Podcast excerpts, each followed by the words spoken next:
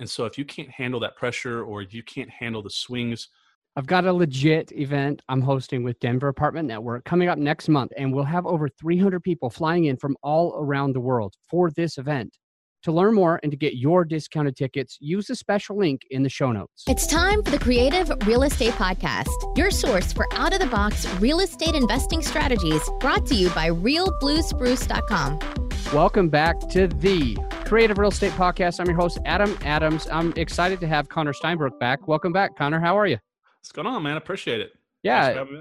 yeah. So I've been following you on Facebook and the other, um, uh, you know, YouTube channel, your podcast, and you're putting out some great content. I wanted to bring you back to kind of share what you're doing with the listeners. If they want to go your route, I think that that will be great. Some of the things, listeners, that we're going to be talking about today is number one, Connor was able to make $27,000 on a deal that no eh, other investor could buy. And he did that through a very creative strategy by creating a note and then selling that note. So I want to go through that deal and share some stuff with you.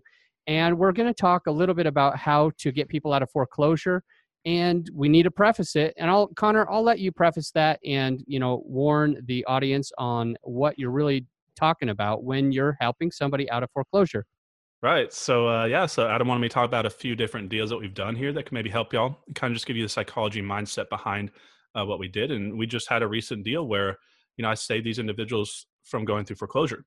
And so any of y'all that follow me, I'm very big about you know this is a business. We're in it to make money, but we're also in it to protect the community. And you have to understand if you're a new investor and you don't understand foreclosure laws and you don't understand how to navigate this process these families are contacting you or contacting you excuse me i've been a little sick from a position of need right?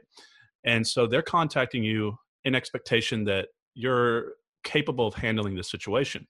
So a lot of new investors adam they get into business and they're taught that they can go market to the foreclosure list and then they go and they're wholesaling houses and they may not have built up a buyer's list or they may have built a weak buyer's list or they may have been out there talking to lenders that they think are qualified to lend them money quickly, but they can't close. And so let's take a, just a scenario where you know you got someone calls you seven days for, before foreclosure. They're about to lose the house and it's about to go up for auction, and you know you're thinking there's a big room, big room in here to get this profit done. And so you contract that property, you start marketing it, and one day before the you know option ends up or the foreclosure sale, you can't find a buyer. What happens?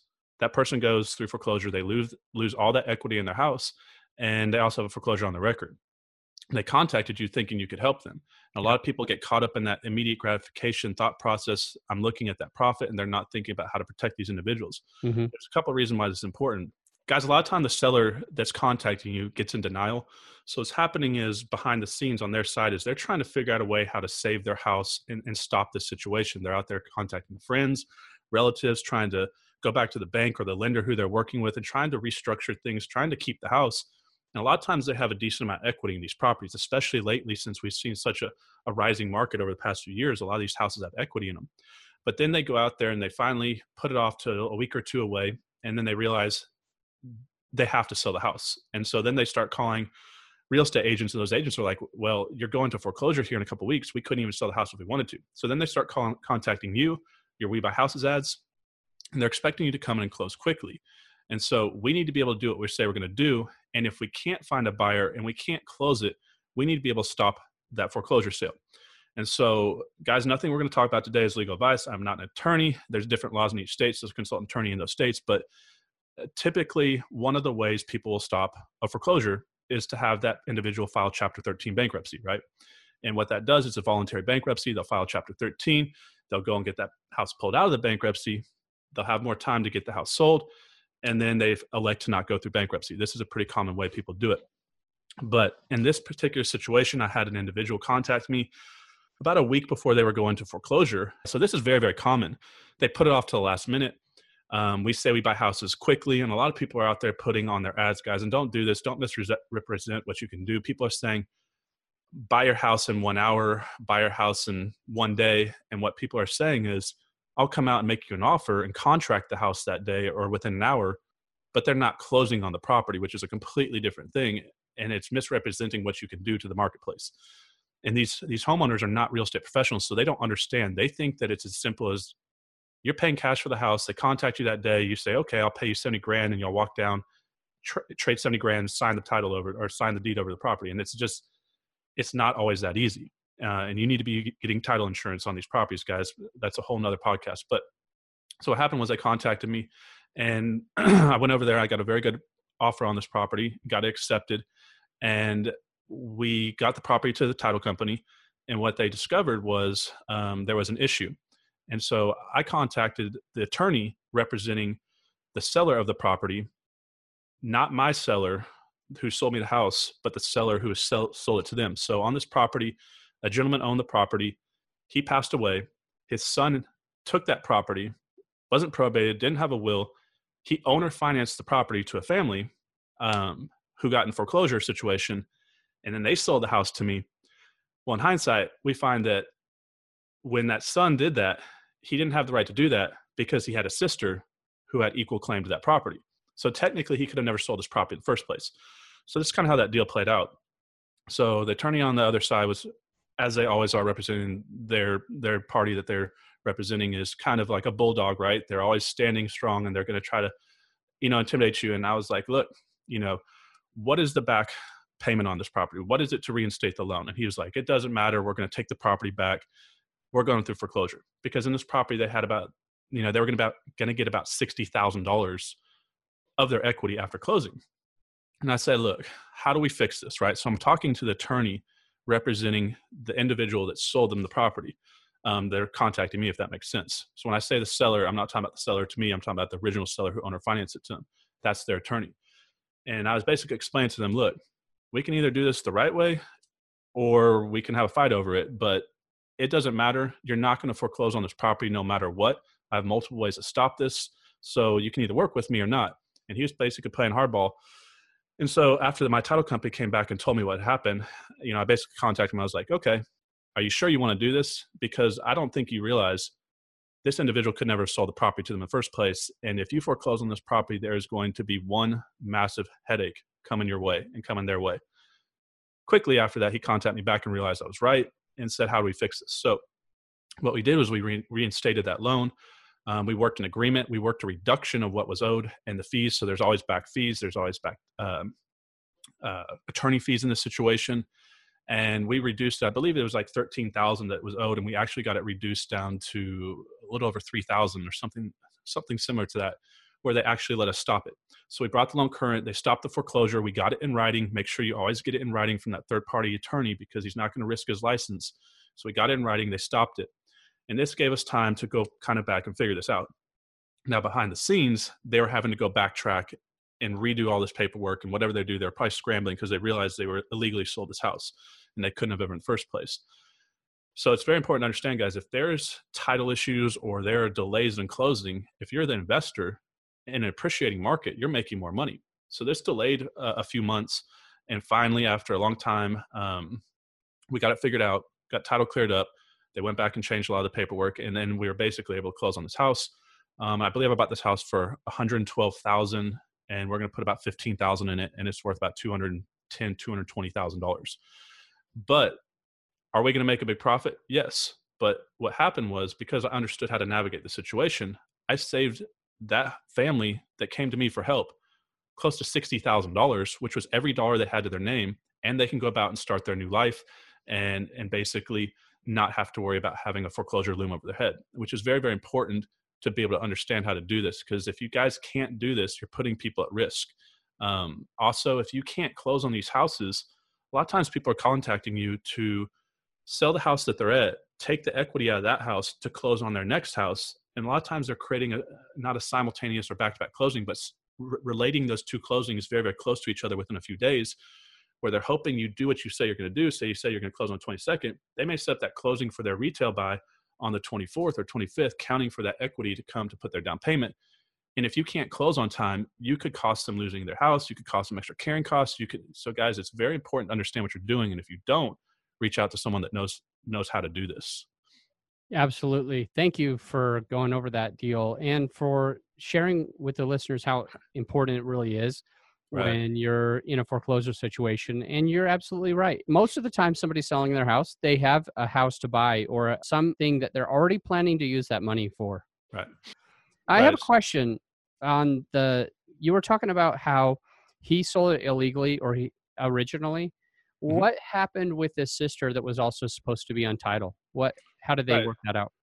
Right. So, like, guys, like, you gotta realize if you have a dad, right, and you are a brother and sister, and or your mom, and they're you're the respon the legal rightful owners of the property once they pass away, and that property gets passed down, and one of the two siblings goes and sells that house and is making all the money off of it without the other one basically having a position in that deal, that couldn't have really happened because in order for that house to have gotten sold, to have been sold, both of them the two siblings would have had to sell that property, right? And technically, it should have been been probated or had a will. It just was a sudden death, and he basically, from what I understand, I don't know 100% all what went on behind on their side, but essentially, he he sold the house without getting permission or letting the other party who had a rightful claim to the property, and so technically, he could never sold the property.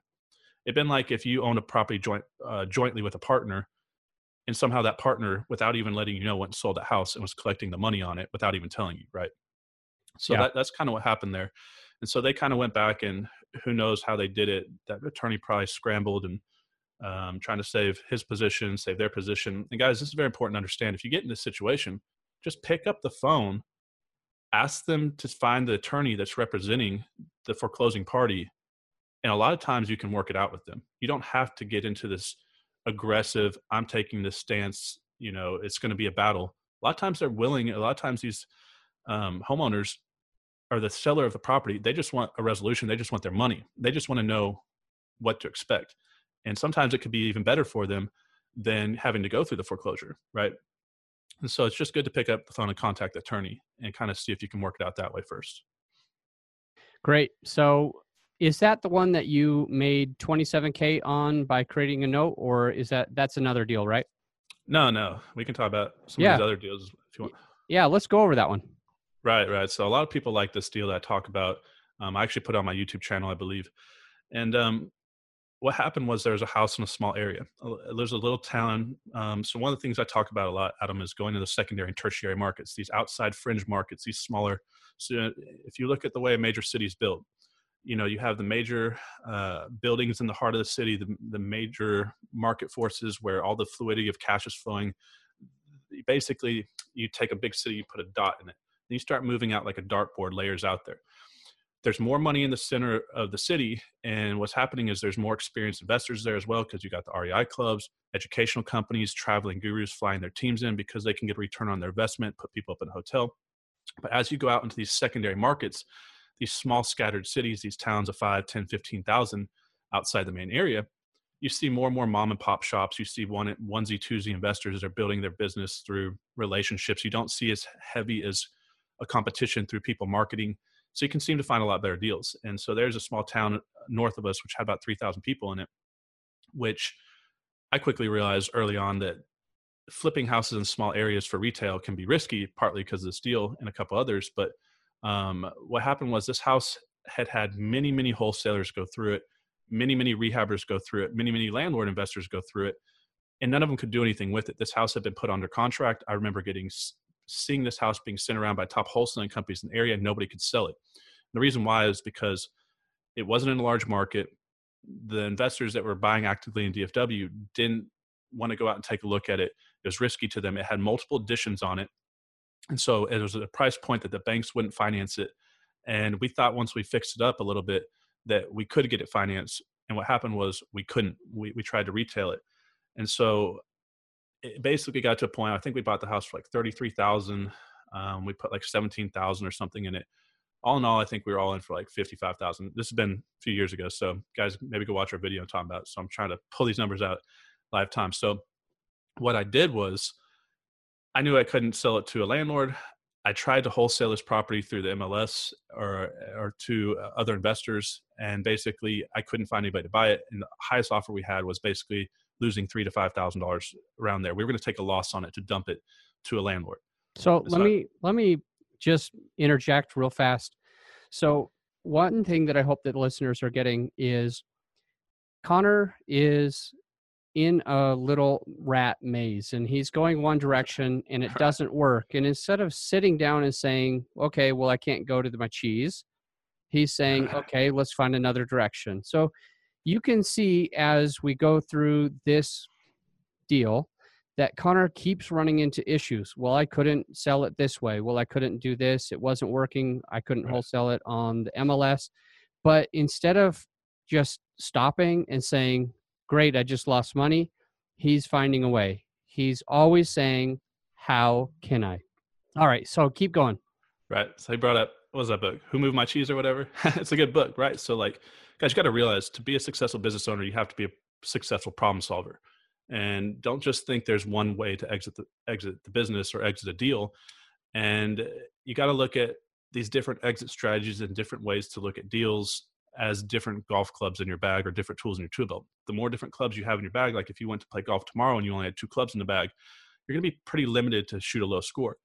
But if you create these skill sets and you learn these different exit strategies over time you're going to increase your profits as well as you're going to open up opportunities that aren't there for the the normal community. So the majority of investors out there start out wholesaling, and then they're getting basic, uh, moving into flipping houses, and um, or or just what we consider a normal landlord. So what I did on this property was I was looking at taking a loss. You got to realize multiple wholesale companies tried to show this. Um, the people that were living there said that between 30 and 40 people, investors had come through the house and nobody's been able to close on it, had been under contract and out under contract back and forth, and they were getting frustrated. And so what, what I did was essentially I sold the house on owner financing. So I basically played the role of a private bank. I had raised money on the front end from a partner. We're actually 50 50 split on this deal where they put up the money. I handled getting the house fixed up. Uh, we did like a, a mid level rehab, which is also important um, because I wasn't quite sure. And I kind of thought that this would be an exit strategy in the back of my mind when we were doing it, but I thought it would get financing, even though it didn't because there's some major issues with the, the additions on there. So I think I sold the house for eighty-five thousand. Um, I took like seven thousand down, I believe. Uh, maybe it's ten thousand down actually. And before this, I guys, I seasoned the property for six months. It took us a few months to get there. And some of these note buyers at the time, back a few years ago, wouldn't buy these notes right at closing or quickly after closing. You had to season them a little bit for six months before you could get a higher price for it. So what I did was I sold the house on owner financing. I took a down payment and I had a note for about seventy-five thousand, I believe. And so now when you sell a house on owner financing, what's going to happen is say Adam wants to buy this house. I put it up for owner financing. He gives me a down payment. I sell it. He gets the deed of the property and we create a promissory note in deed of trust with him. So essentially a promissory note is the IOU. It's going to structure the agreement that I have with him. So it's going to outline, he's going to say he's going to pay me X amount, which I believe we structured it on a 10 and a quarter percent loan. And it's going to structure the terms of that loan.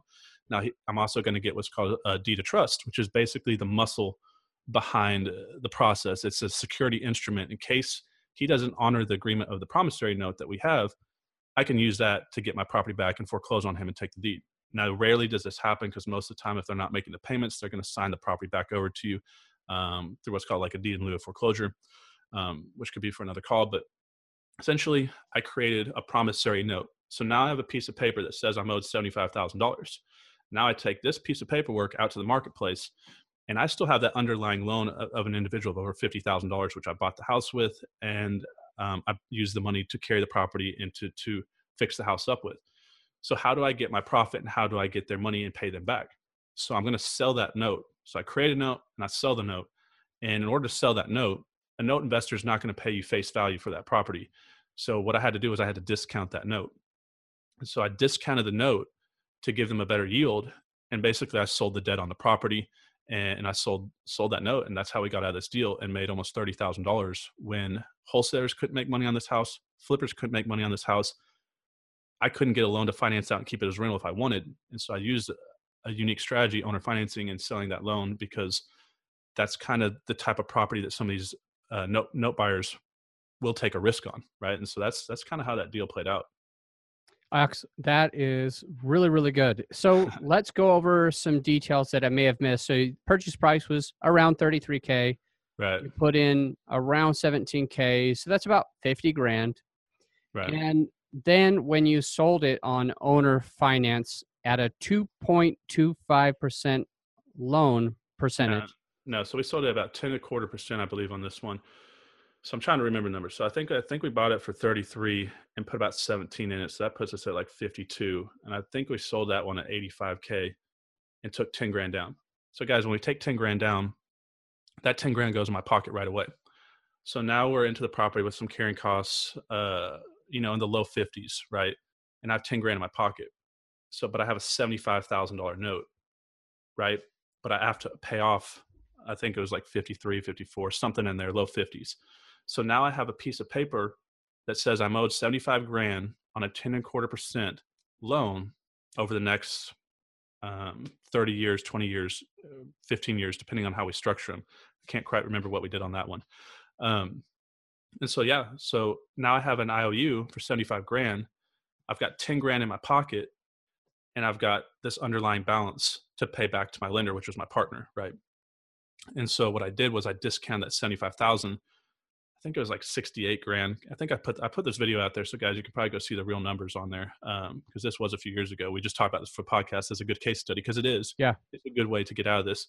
And so I think, so if you do like 68, um, minus 53 what is that 17 53 15 plus the 10 down so that's about 25 yeah so that's pretty close to what we did um, which yep. is pretty close to the numbers so yeah so i sold that debt on it for for almost 70 grand paid off my underlying debts and liabilities to, to do that project added the difference between the 68 and 53 or 54 whatever 52 whatever it was and then the total came to about like 26 27 28 grand something in there. And so that's a pretty typical deal of what we did. I just did another one like that.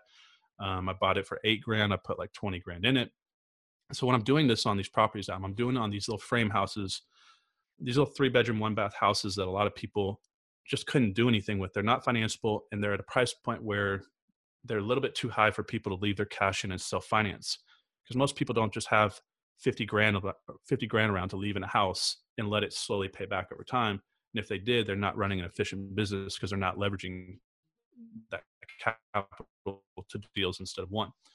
But that's a way that um, you can structure a deal and it's just a way of creative thinking that if you get stuck because i remember our highest cash offer after i tried to wholesale the house after other investors tried to wholesale the house um, yeah we were looking at a loss so yeah tons of great information. So let's get into the final five, but right after these quick messages.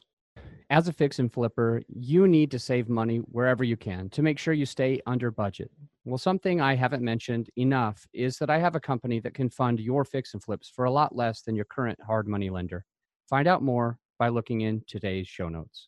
All right, so today we're actually going to do the final four because you shared a couple really good creative deals that you did. Uh, so we we went into depth on a couple, and so today we'll do the final four. With the first question being, what's a book that you recommend to the audience? Yeah, um, so right now I'm reading a book called Unstoppable Confidence on NLP. It's a really good book. Just kind of get uh, gearing your thought process the right way to be successful at business. So it's important to understand, guys. A lot of people come to us and they they watch our videos and they listen to Adam and they wa- go out there in the marketplace and they study on lead generation, raising private money, um, structuring deals, finding buyers, finding sellers, and, and, and that's great. And yes, your income does come from this side of the business, but there's two sides of the business. You have to create the functionality of the business, generating leads, operating the business, but you also have to on this side of the business create systems, organization, mindset, self development. You have to be able to handle, for example, creative thinking is a process of which how we solve this deal. So, you know, it doesn't matter how many buyers I could find none of them could buy it if all I was doing was trying to wholesale it to a cash buyer that was a flipper or landlord. So I had to create skill sets. Um, also, you have to have the ability to handle stress and, and, and pressure in these situations and not shut down because people get in in spots in this business because it's easy to watch on TV, guys. But once you strike that that uh, line at closing and you sign your name on it, all of a sudden the weight of the world comes down because you just signed for X amount of money. If you're doing big deals, and those carrying costs are cranking up. Now all of a sudden you realize it's a lot different than it is on TV, and you have that pressure and anxiety of that ticking time bomb with carrying costs kicking in, having to get that house sold. And so if you can't handle that pressure or you can't handle the swings um, with marketing, some of y'all are having variances in marketing, and because there's no, it, it's not just you spend fifty thousand dollars in marketing, and if you're getting a deal every five thousand dollars, that you may get a deal every five thousand dollars. You're going to have variances where you may spend or put out ten thousand dollars worth of mailers and not get a deal, but you may put out 500 mailers and get two deals. And so that's the lack of consistency and linear um, projected numbers that stresses people out that come from corporate world. They're used to going to work, trading their time, getting a check, and then going to work again, trading their time, getting a check. And there is no path like that in, in real estate. It's a wave like this. You may have peaks and troughs, and, and if you're not mentally strong enough to handle this, or mentally strong enough to handle when a contractor steals from you or a partner steals from you, this is what breaks a lot of investors. So you got two different sides of the business working on your self development, your positive thinking, and, and, how to solve problems, and then actually running the business. And so that's a good book that I think a lot of people could read and kind of help point their psychology in the right direction for being a, a business owner.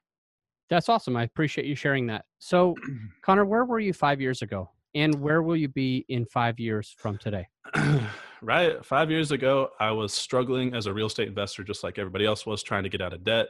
Um, you know, unfortunately, I was. Uh, it came with a lot of hard work and a lot of ups and downs, like I was talking about. But yeah, guys, it takes most people that I know about three to seven years to really kind of conquer this business. Some can do it in a year or two if they catch some lucky breaks or they come in with some advantages, starting out with some money and being financeable, being able to get credit lines.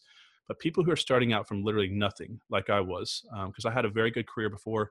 I was a high net income, low net worth individual, meaning I lived for immediate gratification. And I spent that money as fast as it came in, which is what most people do. They don't have that self discipline or business maturity to kind of set money away, and they're working for active income. So when that in, when that income disappears, they don't have anything to live off of because they assume that it's going to last forever. So I basically hit rock bottom. I had to start over. I ended up 65 grand debt. And the first 18 months of my business was very, very stressful. And I just had to get up every day and convince myself that I, am the right path and I didn't ruin my life. Right. And uh, I just kept going. But yeah, so that's what happened. I worked my way out. I started wholesaling houses, went into flipping houses. Then I started buying rentals, realized I didn't like tenants and termites and houses flooding and slab leaks and things like that. So I figured out how to do owner financing, create the same cash flow, have a better leverage position, and, and not have to deal with all those headaches. Um, and just kind of progress my way up. And guys, you don't need to learn all these strategies at once. Get good at one, understand it, and then add one. If you try to learn them all at once, it's going to overwhelm you. I and love so, what you said when you said, you know, you wanted passive income, but you didn't want to deal with um, tenants, termites. So instead of saying, okay, well, I just can't have passive income, you said, how can I get the passive income? And you decided to do an owner finance note and let them take care of everything. It's it's awesome. Right, right. And so yeah, so guys, there's multiple ways. So you got to understand the lesson I learned at that point in my life when I hit rock bottom was I promised myself I'd do two things. I said that for the rest of my life, I'm going to do two things. I'm going to work for multiple streams of income. I'm going to work for residual income. Problem is, when I got into real estate, I read Rich Dad Poor Dad, like a lot of us do and I knew I wanted to have rental properties. I didn't even understand owner financing at the time, but I wasn't financeable and I didn't have a way to keep rental properties. I didn't have a way to raise money and I couldn't hop into flipping houses, which was the next thing I wanted to do because I didn't have any track records. No private money lenders would lend to me. And I didn't have enough money to leave into a hard money deal. So I didn't have the points up front. I didn't have the temporary down payment. I didn't have the ability to get into that deal. So I had to start wholesaling houses. And so that's a good bridge for people to jump up. So I jumped up the ladder and then I kind of got to where I was now. And then um, people found out my story, and I started getting asked to come speak at REI clubs and speak at events and expos. And then that, that's when I realized that I could kind of help people replicate and duplicate what I've done. And that's when I started Investor Army, which is how you found me now. And so we have the YouTube channel and the podcast that you've been on as well. And um, so basically, I, put out a couple videos a week sharing ideas of how to not make stupid mistakes like I did and lose hundreds of thousands of dollars and make mistake after mistake, and just trying to keep people from going down the path I did. And so I promised myself at, at one point when I was stuck, I just said, you know, if I ever get out of this situation and I'm able to pull this off, I'm going to help people do the same thing. And so right now, what I've done is I've created the channel. And actually, where we're going to be going is I'm going to be, I don't know if anybody else is doing this, but I'm going to be the first channel out there that's not selling anything to anybody. We're not going to sell the home study programs anymore. We're not going to sell the mentoring, which I actually just put on our last video. So, guys, like the last program we're going to sell um, is going to be on, on, July 4th. We're going to put out our flipping programs, like normally $500. We're going to drop it down to $100. And once we sell, or once we hit 10,000 subscribers on the channel, I'm to pull down everything that's monetized. And going forward, we're to be a channel uh, that's just giving out everything for free because um, I have a kind of a because when I got into business, I went through one of those rip-off companies. That that's part of the reason why I went down into that situation where I got super deep in debt. And I just think that anybody who's willing to work 60, 80, 100 hours a week should be able to have the same right to build a business. So that's kind of where we're going with Investor Army. Um, you know, I'm building realtor teams all across the country. I have a team now. I think we're in 14 states. Um, so if you guys want to reach out and partner with me, you can contact me if you're a real estate agent. And you can join our team. Um, but yeah, I'm basically shutting down our consulting program. I'm shutting down the courses here soon, and uh, that's kind of what we see going on the horizon. Okay, uh, cool stuff. So that's your five years from now. Yeah, I mean, I'd like to just um, build that up and just help as many people as I can. You know, like I don't need to work anymore. I, you know, realized how much struggle I went through and how much pain I was in at that point, and I just was like, you know what, I don't want to wake up at 80 and look back and regret my life. And you know, I can always buy houses. I can always stack my income. I can always make more money. But I was like, why not help as many people do what I can? Because the real estate changed my life. It's changed a lot of my friends' lives. And I was like, you know, I'm, I don't want to measure my success anymore by how many dollars in my bank account. But I was like, let's just measure my success by how many people email me saying that they watched something on my channel that changed their life or helped save them $30,000, which if they learn how to do what I just taught, making three thousand losing three thousand dollars trying to wholesale the house to cash buyer versus flipping the note and selling the note. So I've had people contact, you know, you know, tears, sending us letters with teardrops on them. So that's why I'm doing this now, and that's kind of why I'll continue to do it. Um, but yeah, that's that's where I want to go with it. Great stuff. How do you give back? I know you already pretty much answered that in a lot of ways, but I'll let you um, answer it again. How do you give back?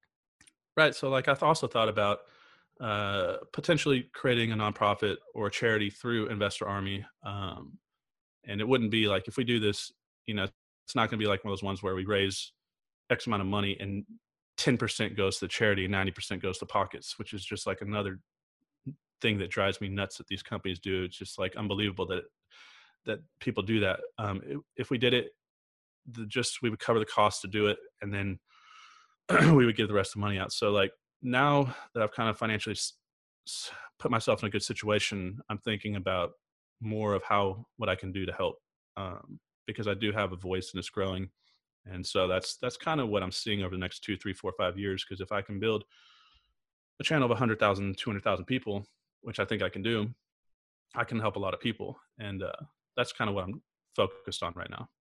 Great, thank you. And how do people get a hold of you? Find your YouTube channel and your podcast. All right, guys. Uh, so we have uh, two different YouTube channels. We have Investor Army Podcast, um, where I interview people like Adam and top CEOs around the country. Um, I'm trying to get one out a week right now. I've been pretty busy traveling around launching these realtor teams for different people around the country, um, which is why I've not been putting them out frequently. And then the other channel, which is where I'm filming just training lessons or or videos I think can help you with your business, is on Investor Army. That's our main channel and also we are we're on iTunes, SoundCloud, Stitcher, all the main avenues that you can find us. Um, we're going to try to ramp up things on Instagram and um, LinkedIn, some of these other platforms, but really we're focused on Facebook, YouTube, and the podcast right now is kind of where we're really focused with Investor Army. But you can reach out there. You can email us at info.investorarmy at gmail.com. You can actually contact me. Yes, I'm crazy enough to get out my own line. It's 469 855 6963. So if you want to reach out to me, um, but like I said, guys, I'm no longer doing the mentoring program. A lot of people keep contacting me. They didn't believe me when I shut it down. so like, um, but yeah, if you're a real estate agent, that's about the only way you can work with me right now. Okay, guys, we covered a, a deal that nobody else could have made money on, and Connor found a way to do it anyway. We covered, um, you know, this book that he read, Unstoppable Confidence, uh, about NLP that it kind of as a mind mindset change and shift and has really helped him. I liked hearing where you were five years ago. I, and you know, struggling like any other investor. I liked the honesty that you shared, like how at 18 months you were you were in debt, huge, and just like trying to decide if you were wanting to still go through and do this, and you found a way to kind of put your head down and and get there today you're financially free just wanting to give back and that's where you'll be for the next five years. Everything that we covered today was was huge. I hope for the audience i hope that they got a lot out of it. I think they did and i really appreciate you. And until next time connor think outside the box. All right man. I appreciate it. Grateful to come on here. And guys let me know if i can help. Perfect. If you love this content please leave a review and share this podcast with your friends As a reminder, any investment opportunities mentioned on this show are for accredited investors only. I'm ready to have that conversation with you. It's pretty easy to set up. There's a link to my online calendar available for you in the show notes. Scroll down now and pick a time on there that works best for both of us. Until next time, think outside the box. When there's something strange in the neighborhood, like a one to four unit that needs some major rehab, and you need funding, who are you going to call? Blue Spruce Capital.